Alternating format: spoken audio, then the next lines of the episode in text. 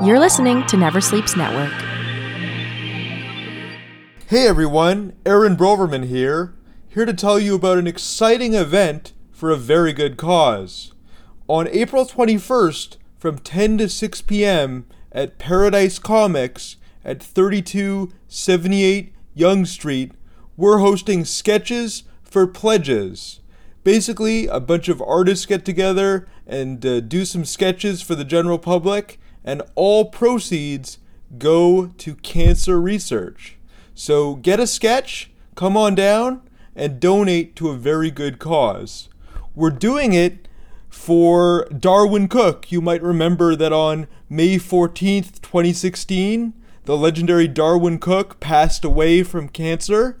Uh, he was the artist on Batman Ego, uh, The New Frontier, among very many other high profile comic projects. And then when we did sketches for pledges before on June 18th, 2016, in his honor, we raised $2,500 for cancer research. But sadly, that was bittersweet because we lost a friend to Paradise Comics, Brendan Yap, to another form of rare cancer.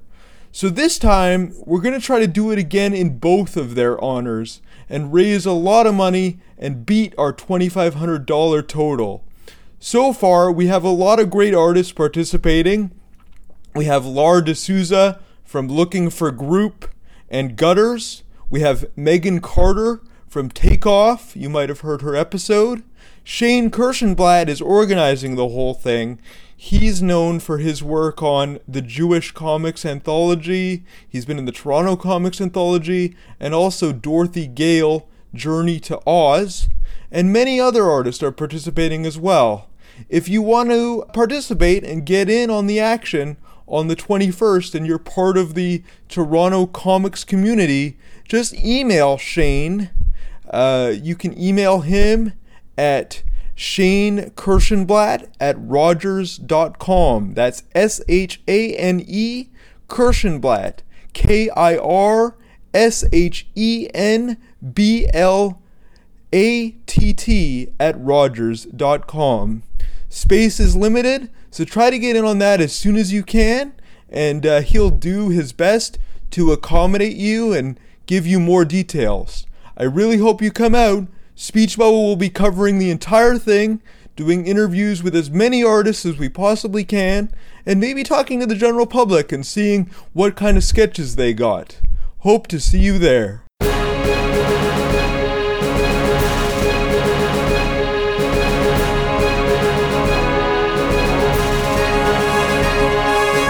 You're listening to Speech Bubble, the podcast that goes one on one with Toronto's comic book luminaries. Here's your host, Aaron Broverman. Godspeed, old chum.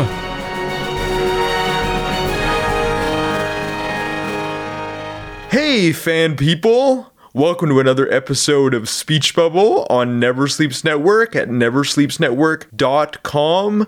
I am your host, Aaron Broverman.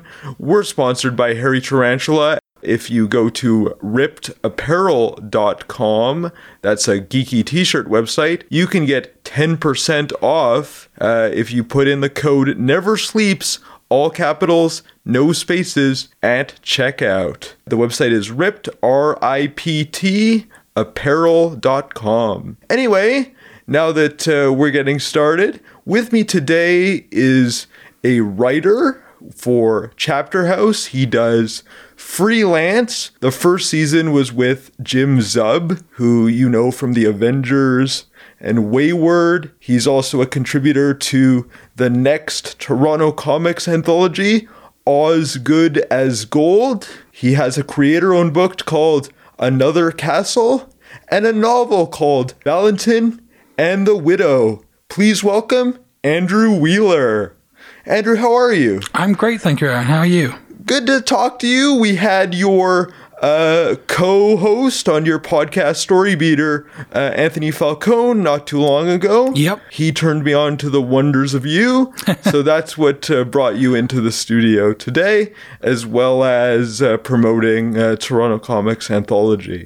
So why don't we start with where you're from? Where did you grow up? So I'm originally from the south of England, a town called Hastings, which is quite well known because of a battle that happened a thousand years ago. So, so everyone knows of the place, even if they don't know the place.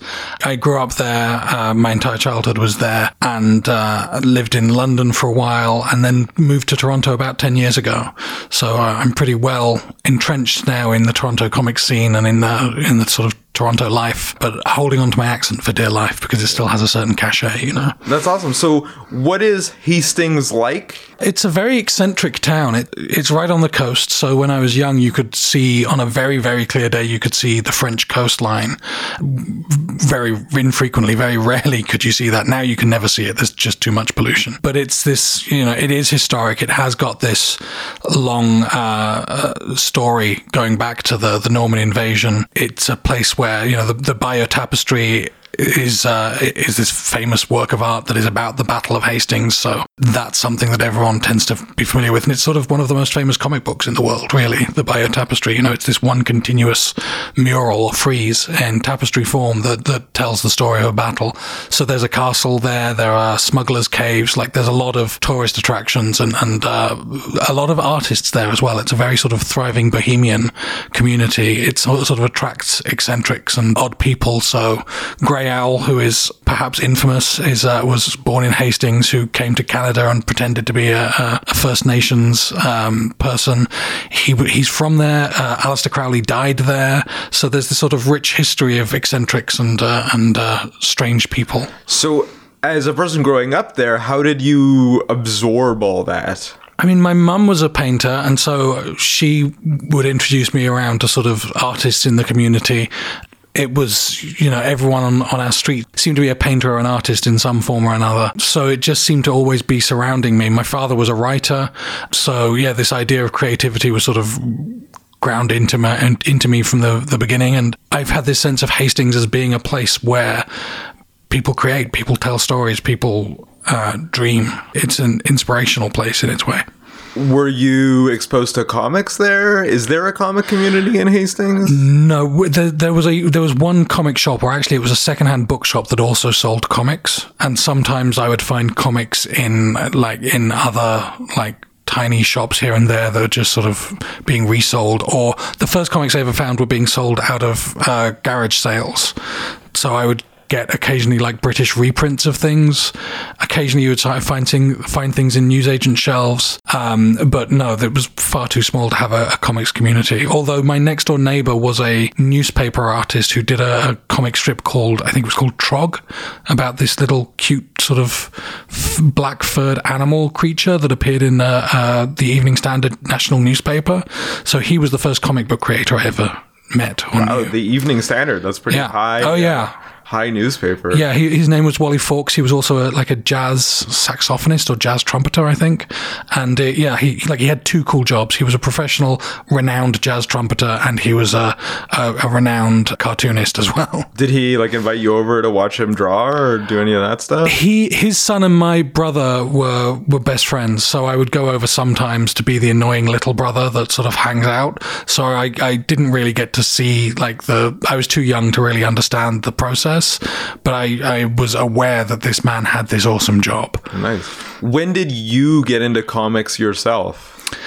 I mean, I was always reading comics as a kid because they, it would be the sort of the European comics that we had British versions of, like Asterix and Tintin, and it would be the British comics that were just available every week that are sort of one page gag strips collected into books. So the Beano, Dandy, Whizzer and Chips, um, Buster. These were the these were the comics that everyone read when I was a, a kid. So that would be the stuff that I was sort of consuming avidly. My sister and I would get different ones delivered to the home and read them and swap them. Um, and yeah, the Asterix was always there for any kind of long car journey or, or any long vacation. What got you into them? I think the immediate appeal of comics for me was the, I mean, in that time it was humor. That's what these comics do well. Like both British comics and those specific European comics, they're, they're comedy. They're designed to be funny and wacky and to have these sort of larger than life characters. So, you know, kids, kids love to giggle, kids love to laugh. And so this was a, a, a, a mode of, of entertainment that I really enjoyed because it was fun, it was distracting, and it was it was um, you know cartoons are immediately engaging to a young mind. And I think the you know the thing I always say about comics is we all read comics, and everyone sort of most people stop at a certain point. It's not that you start reading; it's that you, you just it's naturally a part of your life to read comics, and then a lot of people just sort of peel away because they don't discover the richness of what comics has to offer.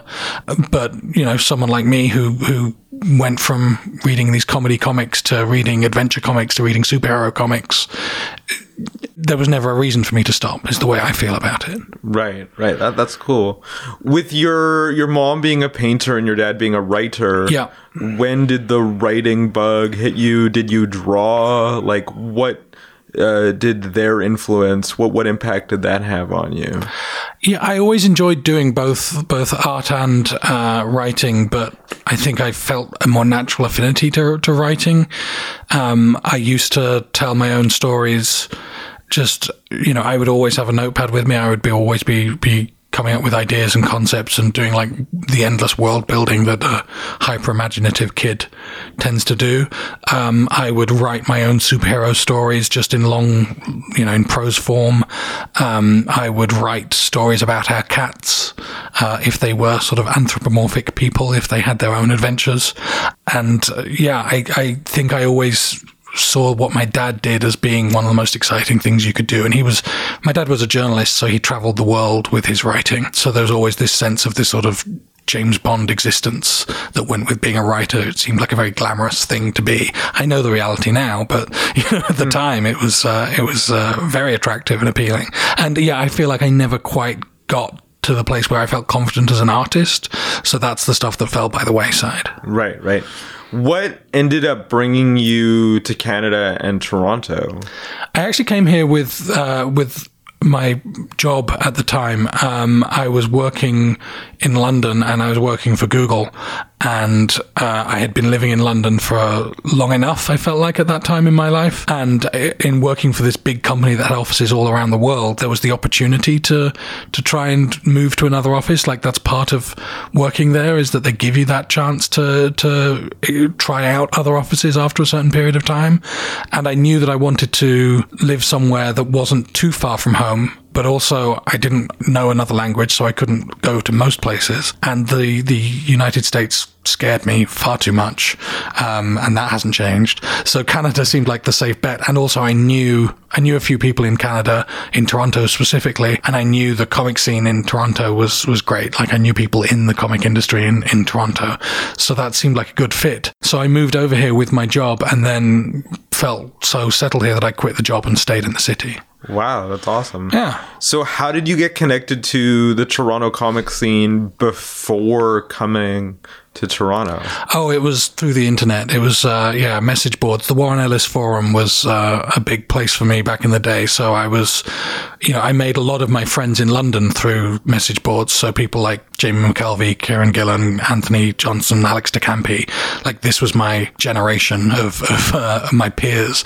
Like Matt Fraction and Yeah, well, he wasn't in London. Okay. Like all those other guys were living in London, London, at yeah. the time. So, but yeah, I, I knew vaguely Matt Fraction and you know Kelly Sue DeConnick and Chip Zdarsky, who was one of the people that I got to know when I actually moved to Toronto, and Chris Butcher, who uh, manages or managed the Beguiling and and is the festival director of TCAF. Yeah, both of those guys, Chip Zdarsky and Chris Butcher, have been on this podcast Oh, great. before, so you can you can check that out if you're if you're listening in our archives.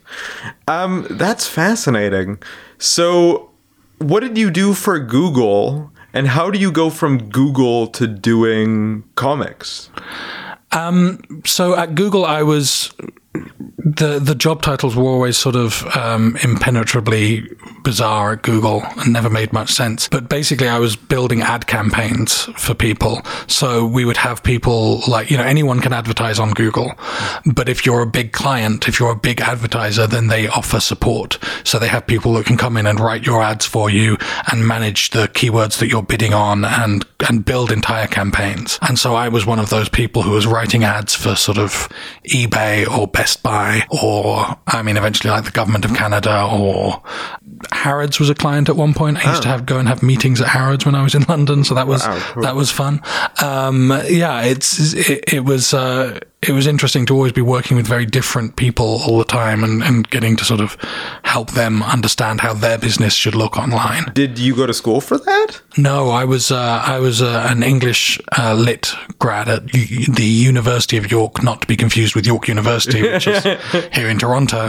Um, so yeah, the University of York in York, uh, which is younger than, in fact, York University, which is why it didn't get the more logical name. So yeah, I'm I'm haunted by York universities wherever I go. That's awesome. So then you come here, you eventually quit your job at Google Yeah. and stay here. Mm-hmm.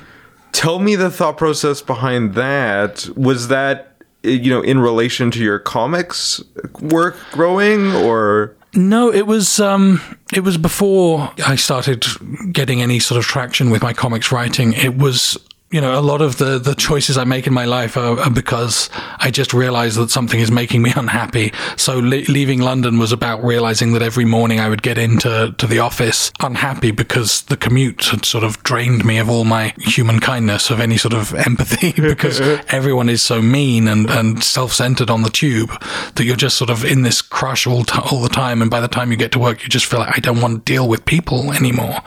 Um, and with working at Google, it was, you know, Go- Google always wins these best place to work in the world awards. Right. And I realized that if I couldn't be happy there, that's a bad sign. And I found it a sort of weirdly, it was a sales environment and I'm not that person. I, I, I f- I feel we need more empathy and less. yeah, sometimes sales can be a little bit predatory. It- yeah, absolutely. And that's the way I felt about it. And yeah, I, I decided that I needed to, and that I was so happy in Toronto that I had to sort of get my residency and, you know, Toronto, uh, Google allowed me, gave me the leverage to be able to, to attain residency.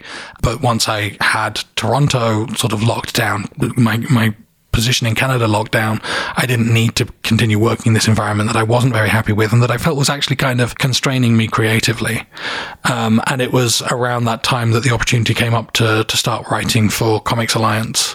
Um, so that became sort of the, the next job for me. Yeah, because you started as a comics journalist, right? Yeah. It was something I always wanted to be going into journalism school and that sort of thing, but I, I found it very, very hard to break into comics journalism. Yeah, it in can the be. early 2000s, around the time I was going to university. Right. Uh, which is part of the reason why this podcast exists because I felt that you know mainstream publications and comics uh, journalist publications uh, weren't taking my stuff or Yeah. not taking it enough, so I decided to talk to people on a regular basis just on my own, right?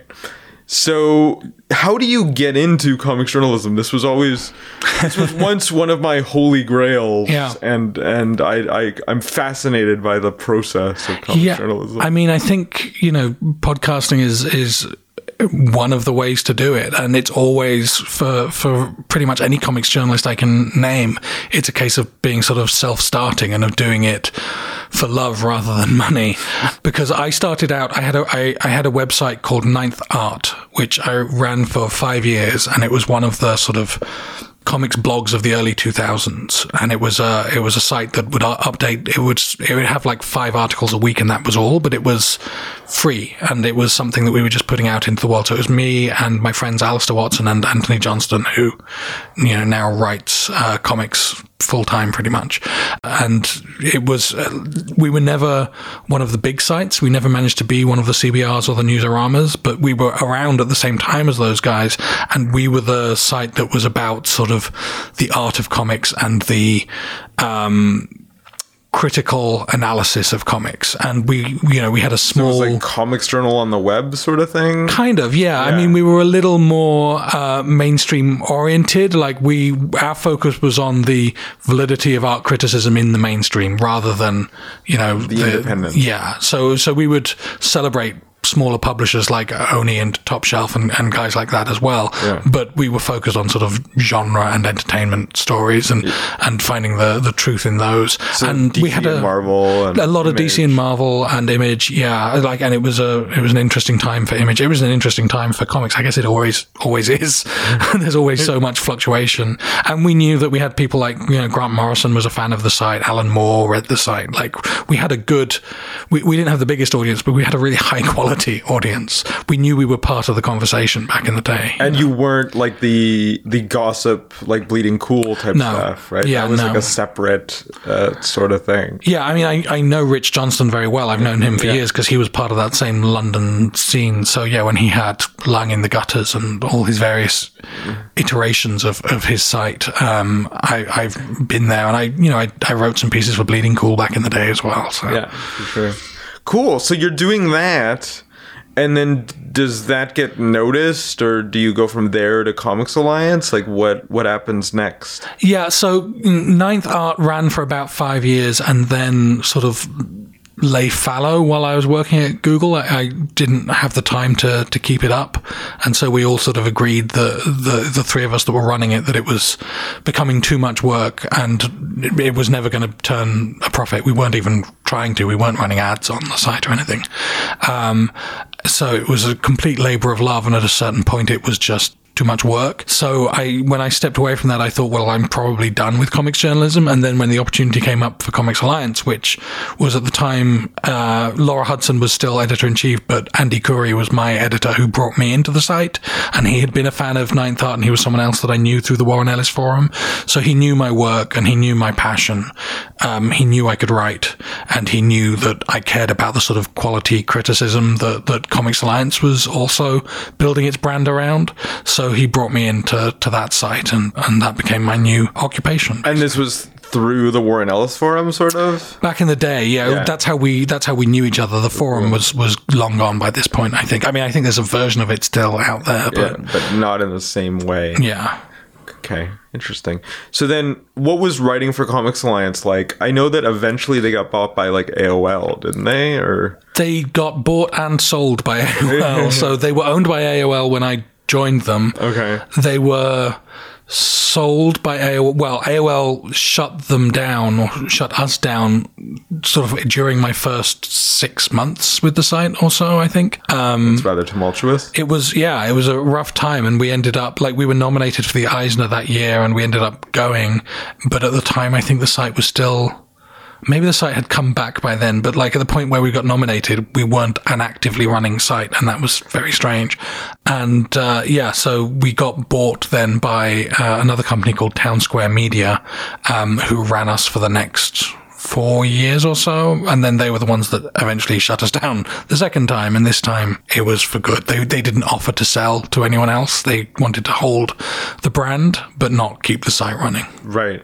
So if you go to Comics Alliance now, what's there? Uh, everything should be there. The entire archive is still up on the site. But yeah, in terms of what they plan to do with the site, it, it, it's been a year almost since they, they shuttered it, or as people listen to this, in fact, it will have been a year. So I'm sure they have some plan for the brand, but no, they sort of unceremoniously pulled the plug on us. when did you leave for your next uh, thing in life?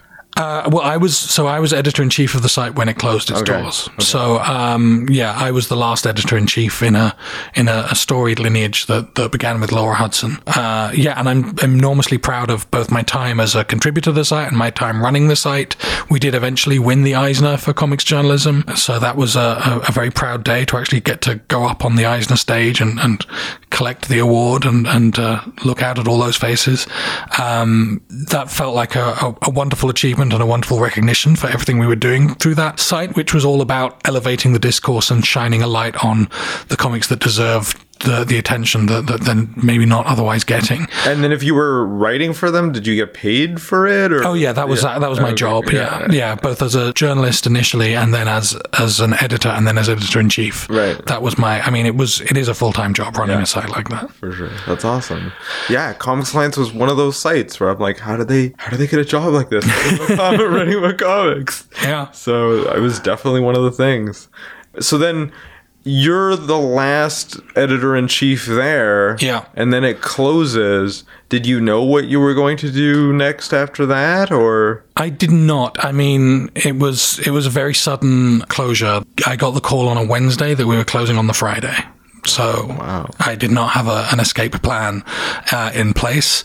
Um, but I did also at the same time know that because I was now writing comics that I needed to transition away from that job. There is a there's a conflict in being a journalist that covers comics and in writing Right. comics. Right, yeah. Um, so it had been my plan at some point in 2017 that I would hand the, the site over to my successors. And I, I wish I'd had a chance to do that and I never did. You know, I wanted the site to be thriving when I left it. I didn't want it to be pulled out from under me. Right. But I did know that, that 2017 was probably going to be my last year with the site and it turned out to be much, much more quickly than I had anticipated. I didn't know what I was going to go on to do. Um, I assumed that freelancing would be a, a good thing to do. And then Chapter House, they had a need at that time for someone to come on and help with, with some of their marketing and communications work. So I made the, the jump pretty quickly to working with Chapter House. Yeah, you're the former communications director there. Yes, that's Right? right. Yeah. But you're also doing comics for them too. Yeah. At this same time, right? That you were you were the communications director. Yeah, so I had started doing freelance while I was still with Comics Alliance, and so that was one of the other, you know, that was having done another castle while I was at Comics Alliance, and then having the freelance gig. It felt like it was definitely reaching the point where I couldn't keep doing the two jobs, um, but doing writing for, for Chapter House while also helping the company to improve its game seemed like less of a conflict. So, Yeah. that was something I was happy to, to sort of do double time on for a, a while. And they, you know, they're, they're a small Toronto company. They're a startup essentially. Um, businesses like that are always trying to sort of find their feet and, and build their momentum. So I always knew coming onto that gig that it was going to be a temporary thing for me because again, I want to focus on my own creativity. I want to focus on my writing. Um, and anything else can tend to sort of distract and pull you away from that. Um, so yeah, it was, I always went into the Chapter House gig knowing that it would be sort of like a, maybe a year doing that. But in terms of your comics credentials, it started with another castle, right? Like in terms of writing comics with an artist and Yeah. that sort of thing. How did that come to be? That was through um, building my relationship with uh, Oni Press. So back when I had been uh, running Ninth Art, they Oni was one of the publishers that we actually were sort of cheerleading for quite a lot. So we were one of the early um, fans of Brian Lee O'Malley with Lost at Sea, for example. We pushed that book, and we were big fans of Jen Van Meter's Hopeless Savages and uh, Chynna Clugston. I don't know what her name is now. Torres, maybe. Maybe she's just Chynna Clugston now. Um, Blue Monday. You know, those were books that we were big fans of in the day. Right. And Antony ended up doing some of his first comics work through Oni Press. And it was just, it was great to have this, this publisher out there that was doing stuff that we really believed in, that was doing sort of genre stuff and entertainment that was focused at a sort of a younger, more female skewing audience that was telling stories that were a little more innovative and, uh, and personal and there's a sort of there was a brightness to Oni Press. There was this sort of wonderful, stimulated imagination that seemed to be sort of running as a thread through all of their books. So I was always very close to them, and I always felt like I had the same, um, you know, the, that we were of one mind in terms of what they wanted to achieve and in terms of what I wanted to see comics become. Right. So having built a good relationship with Jamie S. Rich, who now is at DC Comics, and the, and James Lucas Jones, who continues to to uh, be one of the head honchos at Oni Press, um, that He really shepherded like Scott Pilgrim Yeah. and things like that. Right? yeah, like a lot of uh, the the books that people know Oni for now today are, are books that James Lucas Jones oversaw, um, and so having that relationship, he sort of and knowing my my writing as a journalist, he opened the door to to me pitching, and so I sent him a, a few ideas over uh, over the months, I suppose, or years. I don't think I sent him a ton of things, but uh, but like a half dozen ideas, and then another castle was the one that that landed that they really liked. So, for those who aren't familiar with that, what is another castle? So another castle. Um, the the name comes, of course, from the the Mario uh, games, the the famous um, Toad line um, your princess is in another castle.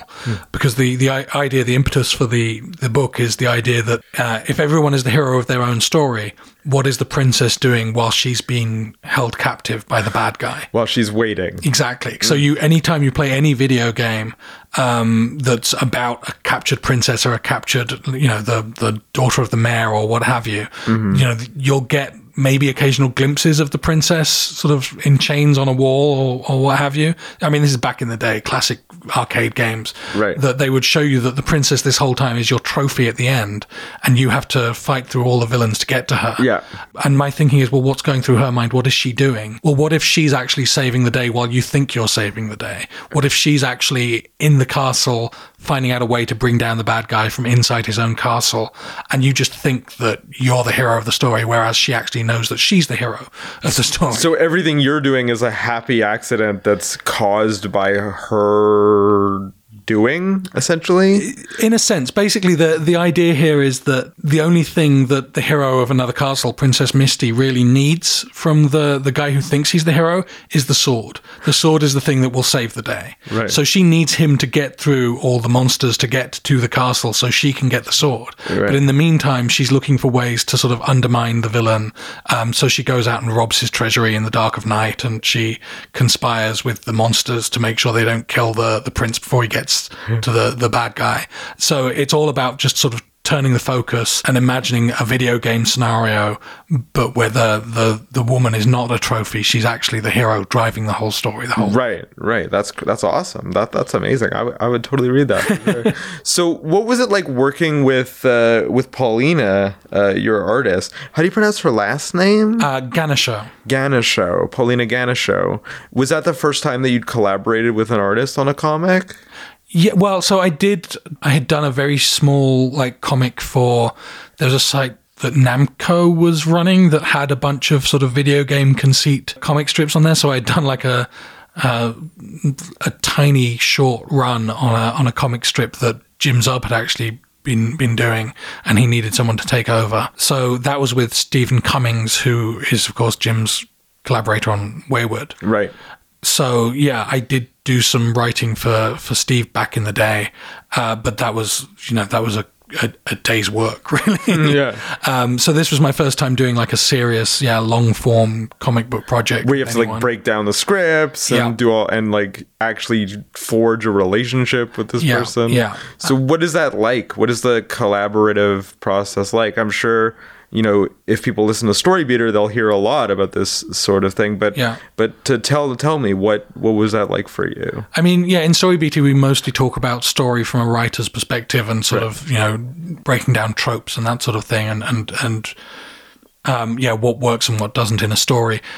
When it comes to collaboration, what you're looking for with a collaborator is to find that sort of that common ground. And with Paulina, it was very easy because she has this tremendous, she has a wonderful design sense and she has this incredible uh, ability to, to make the characters act on the page. Like her facial expressions are just perfect.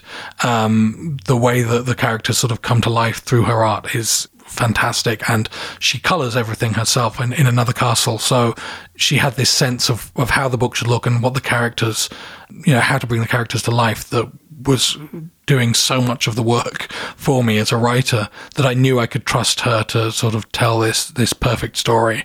Um, and yeah it, it was uh, a case of coming to I came to Oni with the pitch and they looked for an artist for the book. And Paulina was the one who when they showed her work to me I was like well that's that's perfect it's sort of it's just the right side of sort of the the Disney idea of, of a princess story but it has a little bit more it has some edge and it's a little bit more of a sort of commentary on Disney rather than being straight Disney it's got a sort of uh, it's infused with a little bit of Sailor Moon, for example, and there were little touches of, of video game culture that she sort of brought to the art as well. Um, so yeah, she was a really uh, inventive and collaborative uh, artist to work with. Um, and the moment that I saw her designs for the characters, it was like, okay, now I, I have an even better idea of who these people are. Was she in the U.S. or Canada? Or She's in the US. Yeah, Right. she's she um she had been working on. I don't know if it was out at the time, but she she also does a book called Zodiac Star Force Right. with Kevin Panetta, published by Dark Horse. Um, and so that was her first big comics gig, and then yeah, another castle was a second, and then she's back to doing a, a second uh, Zodiac Star Force after that, and yeah, so she's she's based in the states. Cool. So collaborating long distance was that tough, or because technology it sort of brings you closer together, type thing? Yeah, I mean, we would have occasional phone calls with our editor Ari Yarwood, who um, is now the editor in chief at Oni Press. So Ari would get us on the on the phone together to sort of talk through uh, everything, and three way phone calls are always terrible. Um, but but apart from that, we would mostly work via via email. So that was yeah, it was pretty easy. And then when you're writing the scripts, like how detailed do you have to get into like the panel descriptions and things and things like that? I think it varies for every every writer has their own way of doing things. You know, Alan Moore is famous for writing these long, long screeds, these Right. incredibly detailed uh, scripts. Um, and you know, this was my first time writing scripts at this sort of length and learning. You know things about the the number of panels to put on a page, the number of words to put into a, a balloon. You know, this is all stuff that you have to learn for yourself where the limits are. Really, you know, Right, and you were probably making a lot of mistakes and Probably. correcting them. yeah, yeah. I mean, I had a good editor and a, and a good collaborator, and, and they were able to sort of steer me right.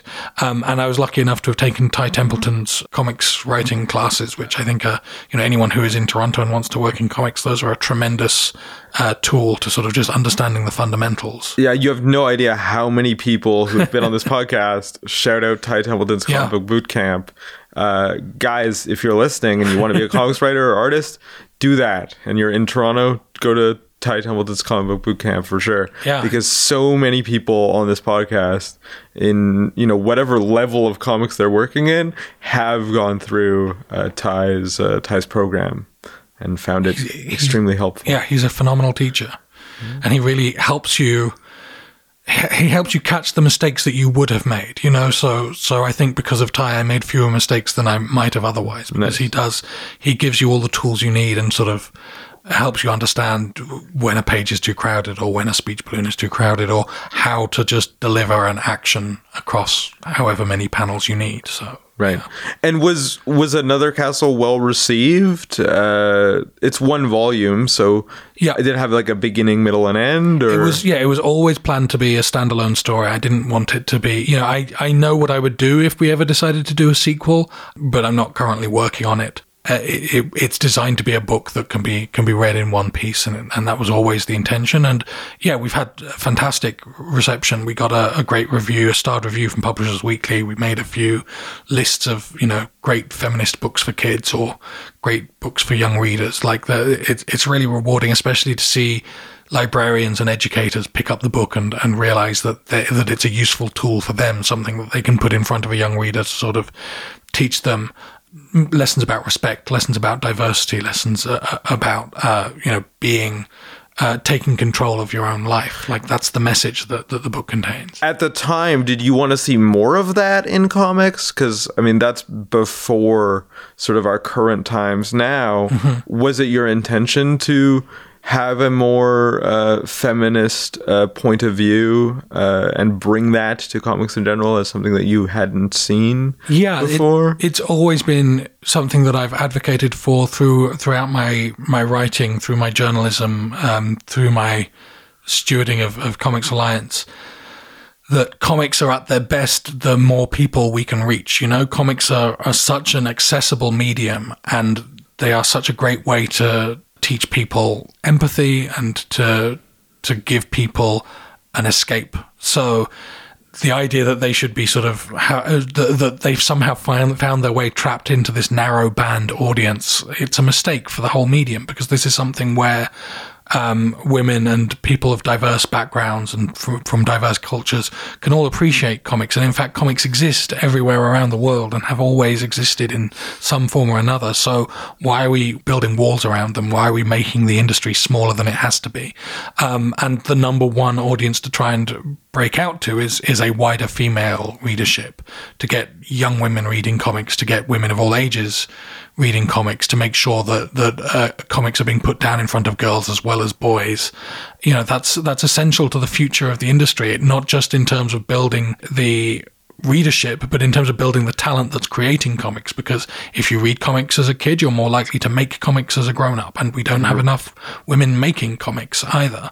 So, yeah, I wanted to, to write a book that uh, women of all ages could enjoy and men should enjoy it too. And Right. it's got, you know, it's got everything for, for everyone to enjoy, I hope.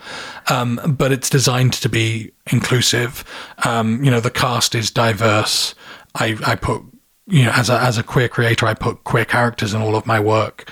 Um, so yeah, it, it, it was important to me that this be a book that, uh, isn't bound to old ideas of, of who comics are for. Right, and then you want to see yourself represented in terms of in terms of sexuality and Yeah. things like that as well, right? Yeah, absolutely. Awesome. You've been listening to Speech Bubble. Back after this. This episode of Speech Bubble is sponsored by Hairy Tarantula. Go visit them at 6979 Yonge Street for their games nights. They've got Warhammer, they've got Star Wars miniatures, they've got Dungeons and Dragons, and they have board games nights. Go to hairyt.com for the schedule and enjoy some serious gaming. Welcome back, and now more Speech Bubble.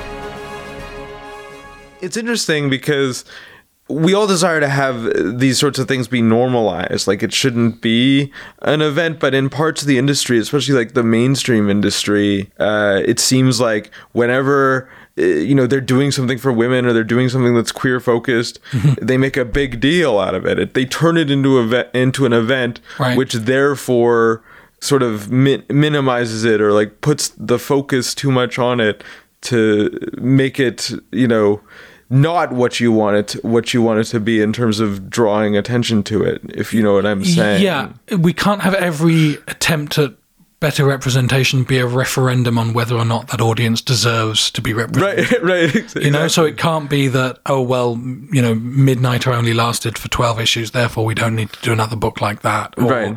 Who, whichever run on Wonder Woman is the most successful, therefore maybe Yeah. maybe me, men should be always writing Wonder right Woman. Or there's a female thor and it's Yeah. huge in the media like why don't they just make a female thor and not a make a big deal out of it Right. you know you know what and, I mean? and yeah, I mean, you know, there are so many easy mistakes that, that seem to be made by, by publishers when they're trying to, to broaden out their audience. On the one hand, you have to hype things to get people to know that they exist. And on the other hand, it can't always be whether this succeeds or fails is going to be the deciding factor. And, you know, Marvel has had tremendous success. Uh, the female Thor outsold the male Thor right um, books like uh, Squirrel Girl and Moon, Moon Girl and Devil Dinosaur are doing phenomenal business outside of the direct market, and that's the reason why those books continue to to exist. And that's you know that's a sign of of where Marvel could be doing more books like that if it weren't so focused on the the comic book industry. And we're seeing DC, DC doing similar things with like its Zoom imprint and its Ink imprint, where it understands that the market is bigger than what's sold through comic book shops, Right. And it doesn't always have to be a test. There is this very limited way of thinking where everything is always a test of whether something works that's outside of what we normally do. Right. And that can't be the way we think. We have to be thinking in terms of the, the big picture, in terms of the, the future only, the future is only going to serve us if we reach for it. Yeah, and and there has to be a realization that like the most extreme voices are the loudest, but they don't Yeah. represent the mainstream audience or the most people. Oh, the internet's full of idiots. Right. I mean, that's just a fact. you can have a very popular YouTube channel and you're still an idiot at the end of the day. right, exactly.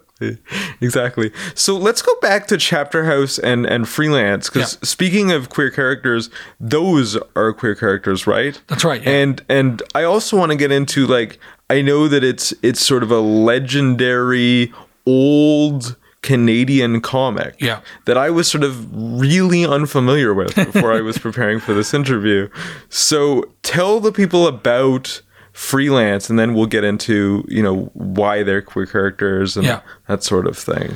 So, Freelance uh, was created by a couple of guys named um, Ed Furness and Ted McCall back in the 1940s, uh, back when you couldn't import American comics into Canada because they were considered non-essential during the war.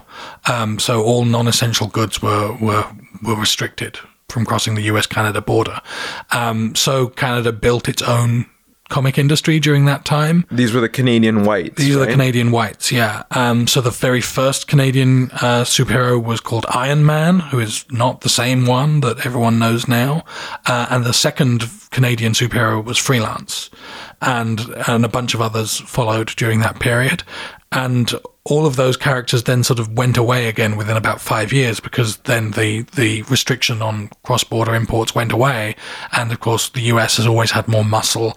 And so those comics flooded back into Canada and became the, the dominant industry in Canada as well. Right. So yeah, it's this sort of little lost bubble of great characters like freelance, like Brok Windsor, that sadly are, are mostly forgotten today. And because they're all in the public domain, um, they are ripe for reinvention.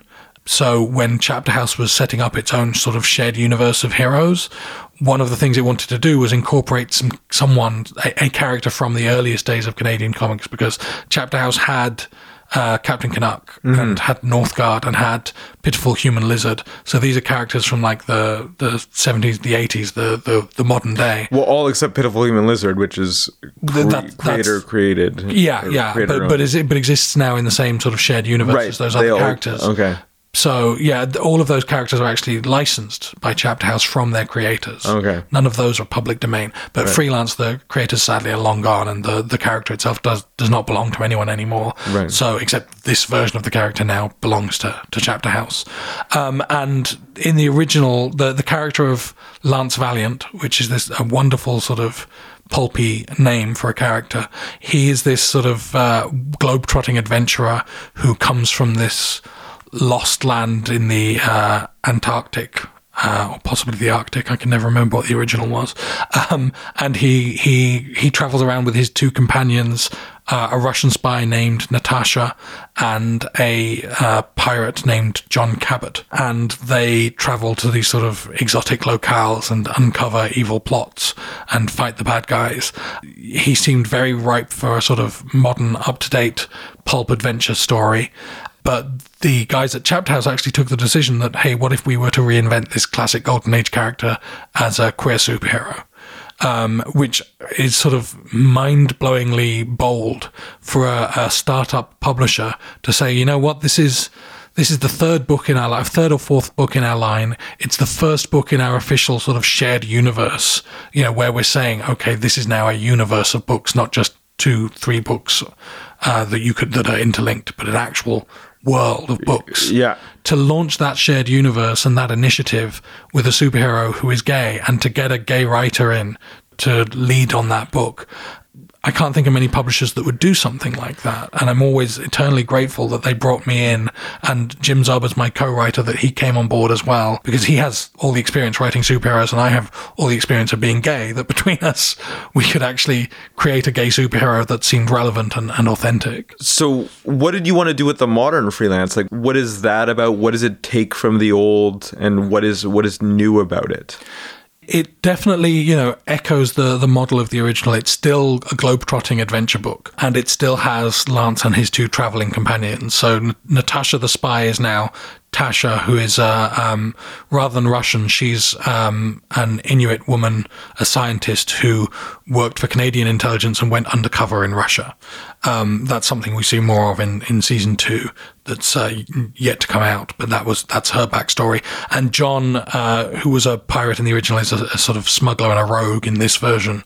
And it used to be that Lance had a sexual tension with Natasha, and in our version, the sexual chemistry is all with John. It's all about the two guys.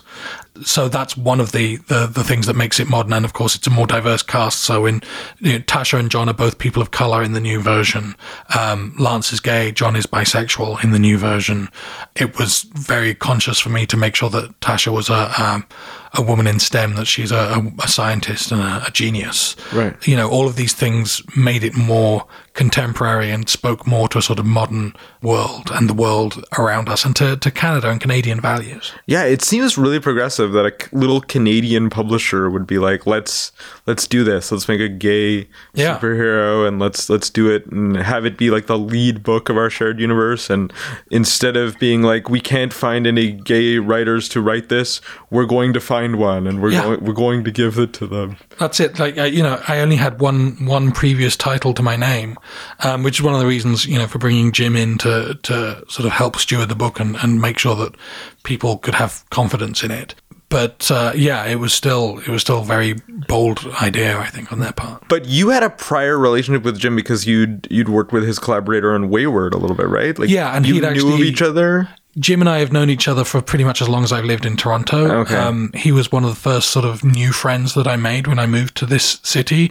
He's, you know, he's one of the most uh, gregarious and and sort of uh, social guys. He's he's a network all in himself. So Yeah. just knowing Jim, it opens doors for you in Toronto in terms of sort of building your relationships in the Toronto comic scene. Well, and he's one of the busiest people in comics. He's a teacher. Yep. I don't know how he writes all that he writes and still teach full time and keep office hours and Yeah. do everything that comes he with has teaching. one of the most admirable work ethics in comics and still finds time to sort of lift other, other people up and help people and you know use his blog to to educate people on how comics really work it's it's phenomenal like we're very lucky to have him What is it like working with him on an actual thing? Like, is is is business Jim a different person than like social Jim?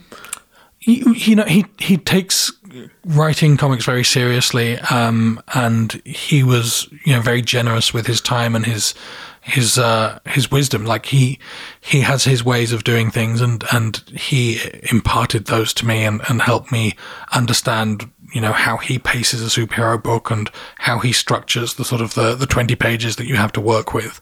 Um and i'm you know grateful to have been able to take those lessons and internalize them into my own work with freelance, it was the case that uh, he wanted me to to take the lead on it because you know I, it's a gay book and we want it to be authentic. So the the plots and the the villains and those things. Uh, I came up with, with much of that, and then we sat down together and broke down the story beats and, and worked out what each scene was and you know how many pages it would be and that sort of thing and the the dialogue would be sort of each of us making a pass at it in turn so yeah it was a really uh, edifying collaboration What is the difference with writing uh, homosexual relationships versus heterosexual relationships? Are are they mostly the same? Is is is there other things that you have to think about when you're uh, trying to execute them creatively? they ought to be exactly the same. In theory, there is no difference in how you write a, a, a same sex relationship versus a, a, male female relationship. In practice, there are some different considerations just because of the way we're all socialized. So the the first consideration is are people going to understand that this is a romantic and or sexual relationship from the page because people are so programmed to read things a certain way that if even if you show two characters expressing love or affection between them if they're both male people will be like oh they're just buddies. Or if they're they're girls then there, there's a reason that the phrase uh, gal pals has entered the lexicon uh, certainly in the queer community at least to mean two women who are clearly in a in a lesbian relationship who the mainstream media interprets as just being gal pals. So that happens all the time that if people are clearly uh, in a same-sex relationship people will still look for ways to interpret it as not that because it's not what they're used to. So it was very important. Like. Oprah and Gail? Potentially, I don't have the facts on that. okay. Um, but I mean, but like Kristen Stewart, the the the Twilight a- actor, she is openly a queer woman. But for a long time, her relationships with other women were presented as them being gal pals in the in the papers. Right. Um, and there are plenty of examples of that in the real world. So on the page, you need to be able to sort of, you know, you have to show a kiss and it has to be a romantic kiss. So it was important to me that in the first season of Freelance that we had to have a kiss and you don't get to it until the fourth issue because it's a story. Right. And it, the, the, the kiss is a, is an ending of, of that particular part of the story. Uh, so we have to build up to it, but the kiss has to be there and it has to be a romantic kiss. Well, and in the case of freelance, like the original freelance, the sexual tension was supposed to be with Natasha. Yeah. And I guess in the new freelance, this Tasha still exists. Yeah. So are there readers who think, oh, like it's just a phase, like he's eventually going to end up with Tasha? I mean, maybe or there are. people kind of totally on board and like no no no like this is what's happening i mean fan fiction is shipping people all the time so that has to be a benefit to, to you That's true. People and you know people are welcome to to have their own interpretations and even to write their own versions of a story. You know, I'm a big fan of fan fiction. I think it's a great way for people to build their skills and to see the stories that the mainstream isn't willing to show them. So for especially for uh, queer readers and for fans of queer relationships, it's incredibly vital that we have fan created media. I don't know if anyone is out there hoping that John, uh, that Lance and, and Tasha get together in the end, but uh, it's certainly not going to happen under my watch. Like, Right. Lance is exclusively gay, and and Tasha, as I write her, is is not interested in relationships at all. right Um, so that you know, that's she's the brains of the operation. She has a very vital function to serve in this in this team. But the the romance is entirely between the guys. But I, I have certainly had it like in my in my novel series, Valentin and the Widow. That's also a book with a, a, a female lead and a and a male lead, and the male lead is gay, but it's sort of a a slow development of his coming to terms with who he is. And there are still people that want the male and female leads to get together in in that series Right. that I've that I've encountered. People are like, "Oh yes, but they're going to kiss in the end." And I'm like, "No, they're they're not. They're never going to kiss." So, in the case of freelance, is um, reckoning with with their sexuality has already happened, like off the page, or are they are they more comfortable with with with who they are at this point, or when we meet them in the story? there's yeah, there's never a question of of them doubting their identities. Right. Yeah, no, not in this book. That this is not about that. So yeah, in in my novel, yes, there that is a central theme for the lead male in that. Mm. In freelance, I didn't want it to be about coming out or coming to terms with. Right, because there's still adventuring that you have to you have to Exactly. Like we only have four, you know, we have to tell a story in, in, in 80 pages in four issues. It's packed, you know, and, and you can be at peace with your identity as a, as a gay man in Lance's case or as a bisexual man in, in John's case and still have other troubles. And in this case, the, the, the tension between them is that Lance is a very, it, it, Lance plays within the rules to a certain degree. Like he believes that you have to give people chances and you can't go around just sort of killing people, for example. Right. And John is John comes from a different background and he's used to not having opportunities given to him, so he's not prepared to give them to other people. So there's a difference in how they see the world, and that creates a tension between them. So how, while you're doing this, do you have time to write a novel and and everything? Well, I mean, I- for a lot of writers, I think there's never an option to not be writing. And the novel, it's actually a, it's a series of novels, uh, and it was originally a podcast. So I originally, before I even was was writing comics, I was writing these stories and recording them and releasing them as a podcast. And the podcast, sadly, is, is no longer up. But during the the time that I was originally writing Valentine the Widow, I built up a pretty nice audience during that time. It was one of I think one of the examples of my writing that I think James at Oni latched onto as as a, a reason to sort of take my pitches seriously. You know, the proof. The the thing is, if if you want to make comics and you want to pitch to people, you have to prove that you can start something, and then you have to prove that you can finish it. right. Um, and so I wrote these. I wrote four adventures that I released as podcast serials that that star the Valentine and the Widow characters.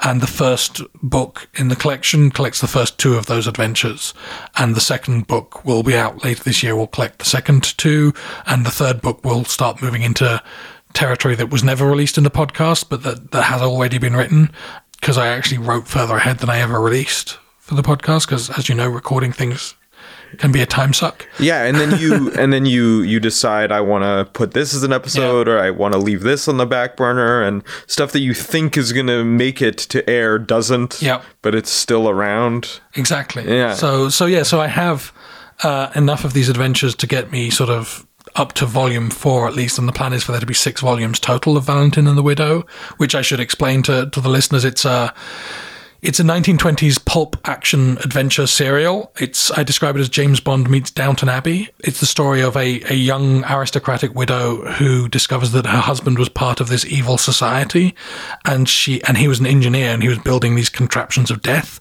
So she decides she has to go around the world finding and dismantling these these machines of death, these operations to to control and and change the world towards evil ends. So she wants to to stop this evil society, and in order to do that, she hires hires this uh, burly Russian sailor to be her personal valet um, and and traveling companion as she goes around the world. And he is this troubled uh, gay man that that sort of dealing with heartbreak and trying to find his place in the world.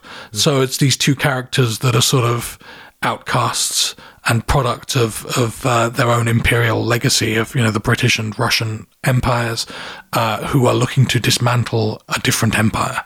Right. Um, and it's it's a lot of fun, and it's very much about sort of larger than life villains and sexy sort of encounters and and there are some femme fatales but it's mostly homme fatales in in these stories it's mostly sexy male villains uh, sexy male villain sidekicks i should say um, some of the main villains are women because i think evil women are a lot of fun i grew up on disney Yeah, yeah, totally. With the whole Maleficent Yeah. and yeah, for sure, for sure. And like the White Queen and all those different villains. It's totally awesome. So you have that coming out, the next part of that series coming out, but then you also have season two of Freelance. Yep. And Jim Zub isn't helping this time. no he's abandoned me to to write something called avengers Uh, yeah, Avengers. I've never heard of it. I'm, I'm, I wish him well. Um, you know, it, it's actually it's so great for Jim that he's getting to do a book like Avengers and doing this. So it's the the weekly edition, maybe probably wrapped by the time this this comes out. Yeah, Avengers No Surrender. It's happening right now as we're recording this. Yeah. But uh, probably wrap because they're re relaunching it. Uh, I think Jason Aaron is writing the Avengers eventually. Yeah, yeah. Right? It was always planned to be like a four month sort of sixteen issue run. I Yeah. think that that he's co-writing.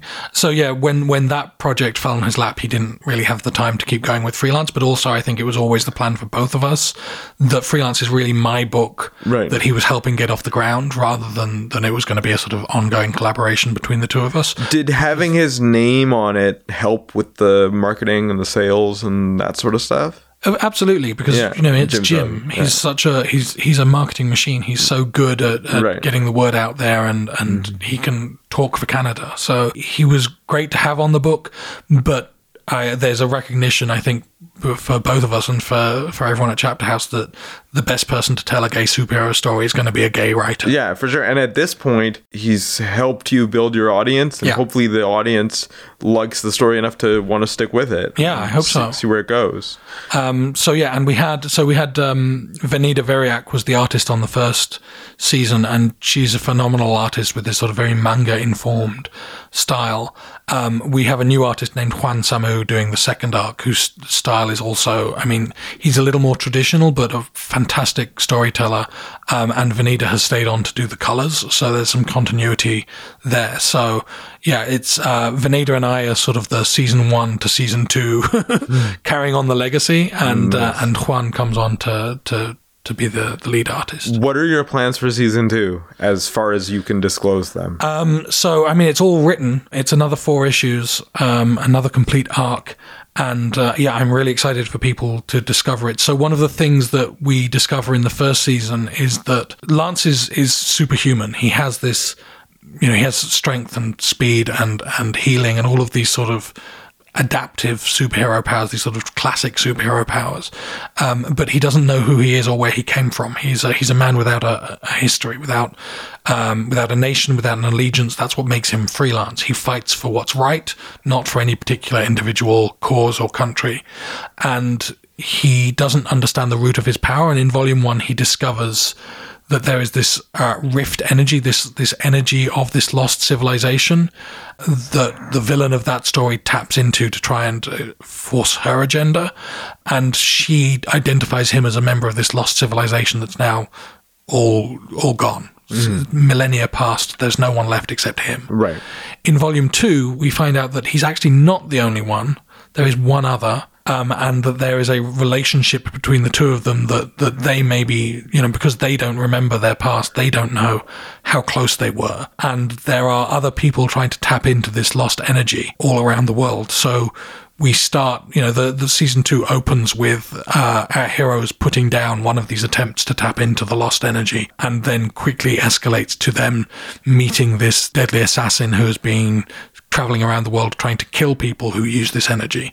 And so it becomes their mission to try and both stop this assassin and to save some of the people that he's targeting. Wow, sounds amazing. Uh, thank you. I'm I'm, re- I'm really excited for people to to discover it, and it's there's a there's a bit of a gay love triangle going on in the second arc, which I think is going to be a lot of fun.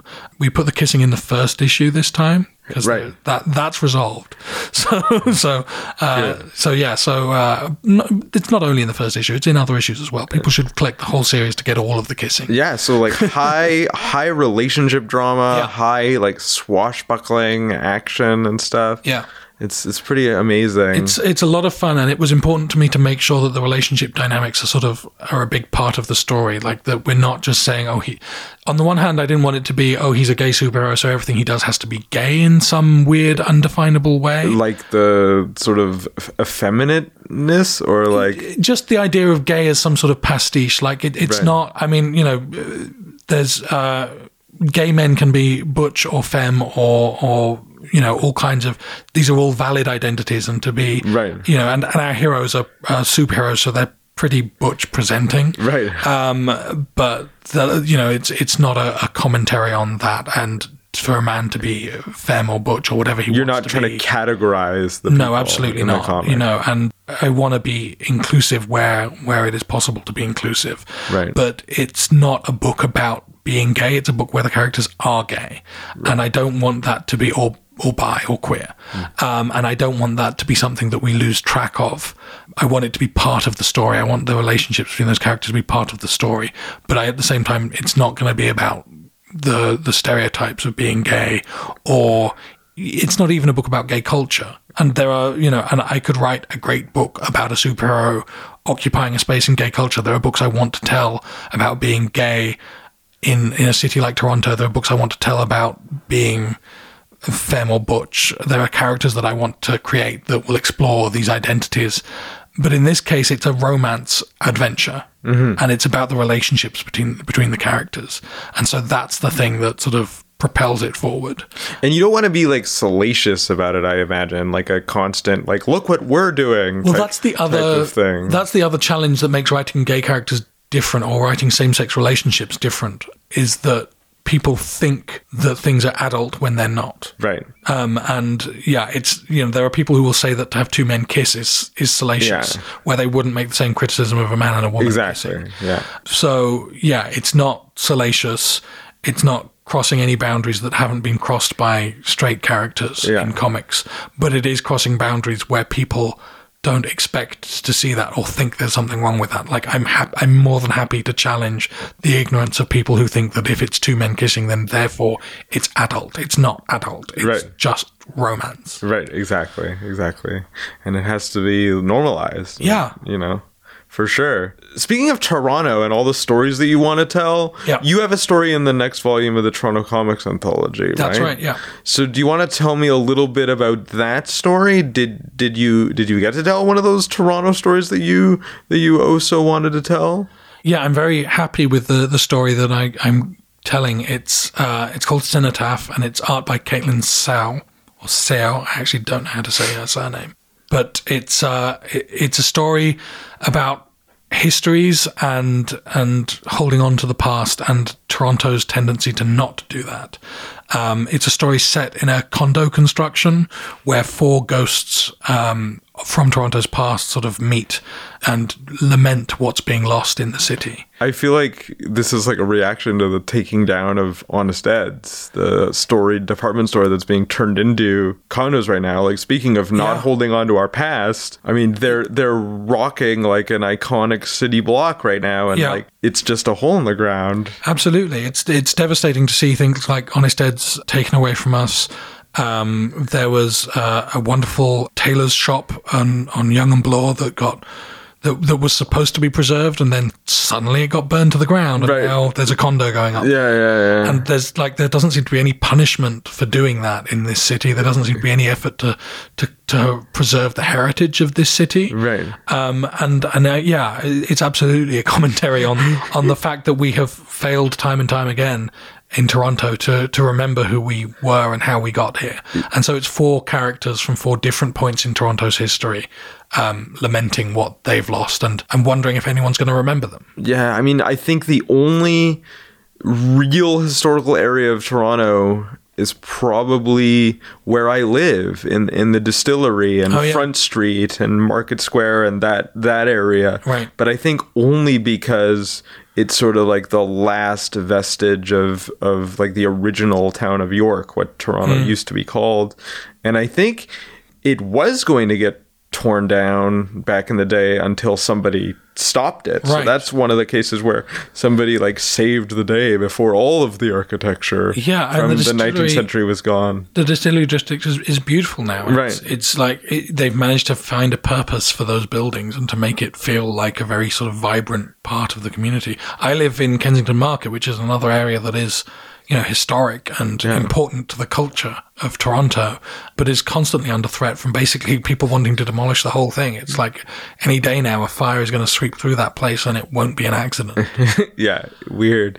It's amazing all these weird like insurance things Mm-hmm. and stuff that happen. Yeah, like, you know, I'm really looking forward to reading your story just to see what you think and Yeah. like what the different perspectives are going to be from these characters of the past and And you know, I and come from a I come from a country with a, a longer history and that preserves its history better than, than Toronto does. Like lo- England is all about history and preserving history. and you know, as as I said at the outset, you know, my town, my hometown is famous for a historical event that happened there. Well, people preserve and remember those events. The Mm-hmm. the castle on the hill is a ruin, but it's still there. It's not a ruin because developers came along. Yeah. And living in London, you you stumble across history all the time, and it gives you the sense of of the place and the importance of the place.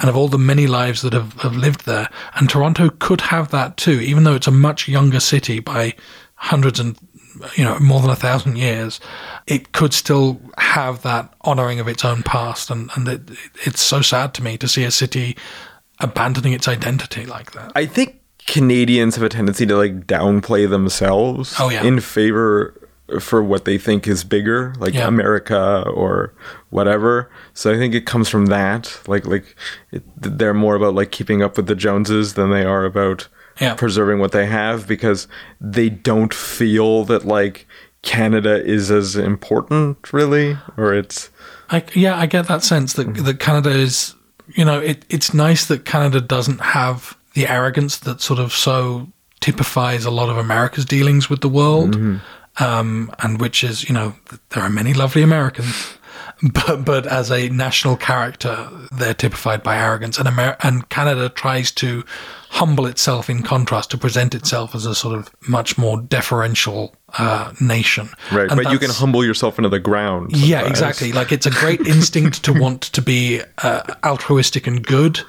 Um, and Canada hasn't always been good and hasn't always recognized its flaws, but it does at least try to be, as a nation, as a character, it tries to be humble. But yeah, at a certain point, you have to also be ambitious. And Toronto, as a city, especially, is so bad at ambition. Right. We don't have a waterfront. I mean, can you imagine a city that doesn't have a waterfront or a river? Like every city in the world has one of those two things, and Toronto somehow doesn't have either. right. That's Or- Or they're just building it now. Yeah. They're just realizing the importance of it right now. Yeah, it's crazy. It's crazy. So the last thing I want to talk to you about is is your podcast because Mm-hmm. you're on a podcast. Uh, Valentine and the Widow was a podcast, Right. So you're very experienced in this podcasting thing, and y- you have continued into podcasting because you're doing Story Beater with Anthony Falcone, as I, as I mentioned. How did that come to be? So I got to know Anthony through the the Raid Studios guys. So that's you know one of the great Toronto studios because this, as I say, it's a great uh, comics community in Toronto. There's so much talent. One of the things that Canada does very well is have a social safety net, which means that people can do things like pursue a career in arts. Um, and that's why some of the biggest names in comics today, like Francis Manapul, like Marcus To, like Ramon Perez, uh, Jeff Lemire. Jeff Lemire, um, you know, Chip and Kagan McLeod, and Yeah. like the- I can reel off so many names of people who are who are phenomenal creators who are all based here in Toronto, and a bunch of them are all at the Raid Studios.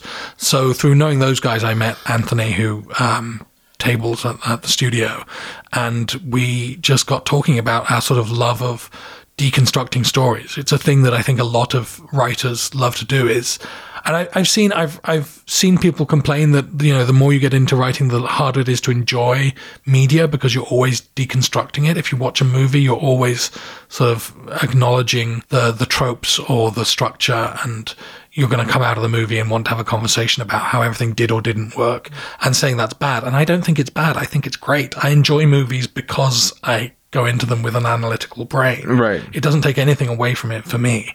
And so we, we got to talking about how it would be fun to do a podcast that's kind of about that. That's about taking a piece of media, a piece of popular media and, and breaking it down in that way and sort of recognizing what works and what didn't and where the sensitivities are. Um, and, and yeah, so it, we initially we were doing it every couple of weeks. It, again, it's a case of where something becomes so much work that you need to, you're either going to stop doing it or you're going to scale it back. And so we decided to scale it back. So we do one, just one episode a month. Cool. And it's usually uh, built around a piece of recent pop culture. So it'll be a movie or a TV show, something like that, where we sit down and, and we just sort of spend an hour or so breaking down the, the, the story. Are they the like phenomenons, like the Wonder Womans and the Black Panthers and those sorts of things? Yeah, so we did we we didn't do a full Black Panther episode because we always do an Oscars episode every year. We always do an episode where we try and see as many of the screenplay nominees and Right. talk about what works and what doesn't in those and what we think is going to win. And so we uh, Black Panther unfortunately was timed to coincide with with that episode. So we did about an hour on the Oscars and about half an hour on Black Panther, where normally I think we could have talked about Black Panther for two hours Yeah, very yeah. comfortably. So since you analyzed the the screenplay nominees, what did you think of the winners? I was very pleased with the winners. They were actually, I think, I mean, it's it's on record, so if I'm wrong, I'm wrong. But but I think they were both of the movies I wanted to win wi- won. Certainly, I was very happy to see. You know, Get Out deserved to be recognized. It's such a good script. It's such a smart, insightful script that brilliantly pricks the issues that it's that it's trying to to break down. Like it, it, it it's just I think Jordan Peele should be so proud of his his work on that and and so proud of his win. It's so well deserved. I'm so glad the Academy chose to recognize it. Um, and Call Me by Your Name, James Ivory. You know, it's so nice to see him getting recognized like this. He's in his 80s. He's um, he's one of the sort of the the the greats of British cinema. Um, and to see uh, an older queer man writing this story about queer romantic love and to have that recognized by the academy is you know obviously that's very touching to Well, and it's like he's going into his past because he has to write from like a young person's Yeah. perspective. yeah um, and you know that was the adapted so he was he was uh, working from Andre Aciman's novel um, and uh, but it, but it's very clear that that what he wrote was this you know, it, it built for the, the, the screen in a way that it, I, I think I said this in Storybeat, it almost feels like it isn't written. It's such a, I don't know if you saw Call Me By Your I Name. did, I did. It's one of the most subtle, understated Yeah. movies of that selection of movies Ex- that I it- absolutely. Like there's barely a plot and it, and, and there aren't even a lot of sort of standout dialogue moments. There's the amazing, uh, speech that the, the father gives towards the end. And that's kind of the only speech in the whole Right. thing. Um, but it's otherwise, it's a very sort of chill movie, Yeah. a very sort of sinewy and languid and, and, you know, feels like a long romantic summer. And they used to make movies like that. Like there Yeah. used to be those sort of destination Italian movies. Like Yes. when you had like Cinema Verite and like The Bicycle Thief and you'd you'd get like those Italian vistas and the sort of vacation movie and Yeah. the self discovery on vacation movie. That used to happen more often where it would be pulled like taffy all the t- all the time. I think, yeah, we reached the sort of era of the cheap package holiday where people, if they wanted to see a place in the world, they could afford to go. And Yeah. that's great. The democratization of tra- travel is great, but it took something away from the romanticism of travel. And I don't know if we'll ever get back to that place. But, but yeah, movies like Call Me By Your Name offer something like that. Maybe it's smart that it's a period movie because you can't travel to Italy in the 1980s. Right. So a movie can do something that, that, that uh, travel can't do. Yeah, and you see like those bicycles and Yeah. like all the different accoutrements that you know don't really exist in the same way any- Yeah. anymore. And the fashions. My Yeah. goodness. Shorts. totally, totally. Anyway, man, uh, I don't want to keep you any longer, but uh, where can people find you online if they want to keep track of all of the different things that you're doing? You're like the British Jim Zub. You're gonna become. you're gonna become the British Jim Zub. I'm, yeah, I'm not there yet. Um, uh, my my British uh, uh, restraint is, is far too overwhelming. I could never I can never be the great salesman that, that Jim is. Um, but the easiest place to catch me is actually on Twitter. So I'm at Wheeler, W H E E L E R. That's sort of the the hub for for me in terms of uh, outreach. I'm on Instagram at Wheelergram and I don't really, I mean, I have a website at andrewwheeler.co.uk, but it really needs to be updated. Um, so yeah, at Wheeler is the best place to find me, and that's where you'll find me updating on Freelance's release schedule and on Valentine and the Widow's release schedule. And also, I'm currently serializing a novel for free on Wattpad, so you can get updates to that if you look, or uh, come to me on Twitter or go to wattpad.com and search for The Twilight Prince by Andrew Wheeler. That's a gay YA novel that uh, that I'm currently giving away for free, two chapters a week. That's awesome. Check that out because I'm going to go home and do that. uh, you should also follow us at Speech Bubble Pod on Twitter, Facebook, and Instagram. Follow Never Sleeps Network at Never Sleeps Net on those same platforms. Uh, you can find this podcast at neversleepsnetwork.com or wherever you get your podcast needs met. Uh, until next time, this has been another episode of Speech Bubble. Ciao for now. This has been Speech Bubble. See you in the future, friends. Speech Bubble on Never Sleeps Network at neversleepsnetwork.com is executive produced by Alex Ross. Audio editing by Joseph Yanni. Social media assistance by Jamie Warner and the Social Smiths. Announcements by Craig Mayhem and Sean Ward.